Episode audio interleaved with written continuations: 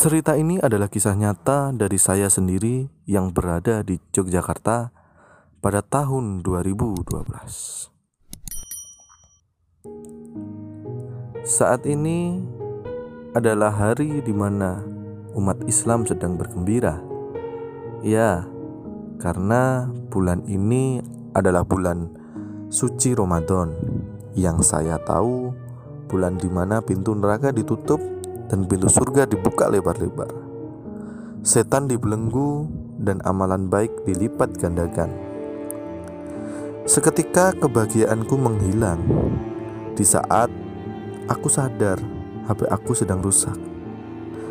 Aku pun berencana pergi membeli baterai.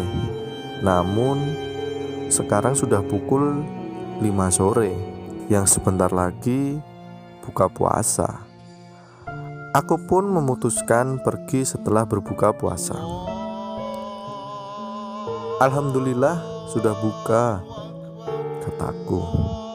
Aku pun berbuka dengan keluargaku saat itu.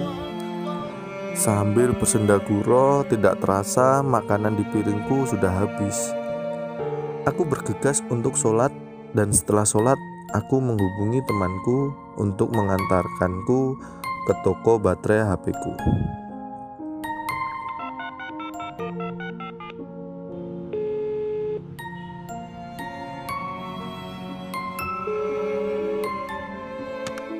Halo bro, nanti antar aku ke toko baterai HP di tempat biasa ya, kataku.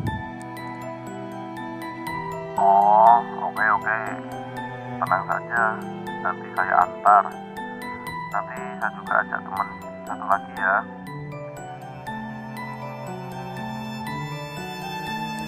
Sebut saja mereka berdua Joko dan Bambang. Kutunggu kedatangan mereka sambil ngobrol dengan ibuku.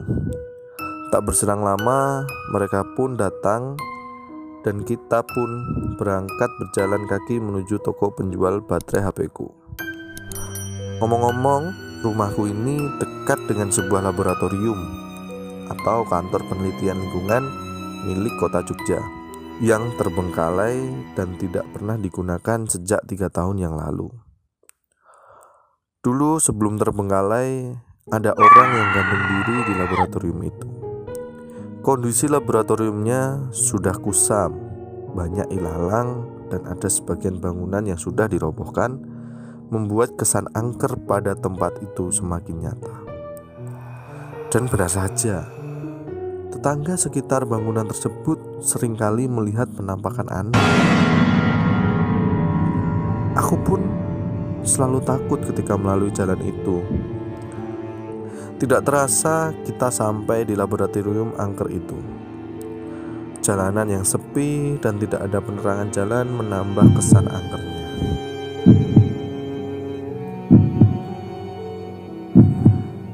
Sampailah aku, Joko, dan Bambang di tengah jalan laboratorium itu.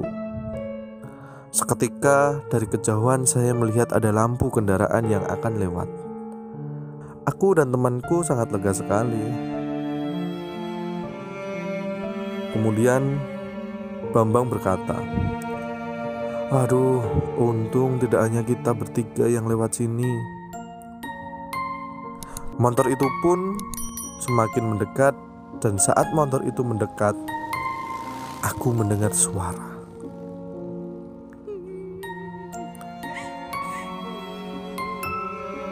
Kemudian aku berkata, "Eh, eh, stop, stop. Kalian dengar gak? Ada suara orang nangis." Kemudian Joko menjawab, "Ah, udahlah. Paling itu anak dari pengendara motor itu yang menangis. Oh, iya juga ya. Kemudian kita bertiga kompak menengok ke arah kendaraan tersebut. Dan kita saat itu terkejut sekali. Ternyata kendaraannya yang menjauh justru suara tangisan yang kita dengar justru semakin keras. Dan suara tangisan tersebut berbisik di telinga kita bertiga mengucapkan